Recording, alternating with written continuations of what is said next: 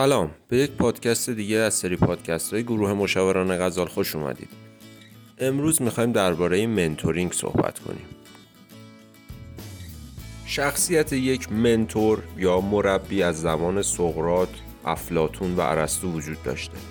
امروزه اغلب در مورد اهمیت مربیگری در زمینه های توسعه شخصی و شغلی همه صحبت می‌کنن به طوری که جمله یک مربی بگیرید یک توصیه کلیدی از سوی افراد موفق مخصوصا در زمینه بیزینس تو سراسر دنیا هستش.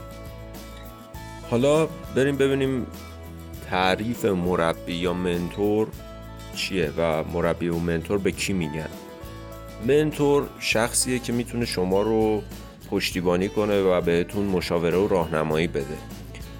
اونها معمولا برای شناختن شما و چالش هایی که شما باهاش روبرو هستید وقت می‌ذارن و پس از اون با توجه به درک و تجربه شخصی خودشون که اونها رو در طول زمان به دست آوردن برای کمک به شما و پیشرفت شما و حل مشکلات و چالش های شما کمک می‌کنن خیلی از این مربی ها یا منتورها می‌تونن یه رابطه دوستانه با شما ایجاد کنند و ممکنه تا آخر عمر دوست شما باقی بمونند یا ممکنه که صرفا برای یک مدت زمان کوتاهی به شما مشاوره بدن و مشکل شما رو حل کنن و اون رابطه انسانی بین دو طرف قطع بشه.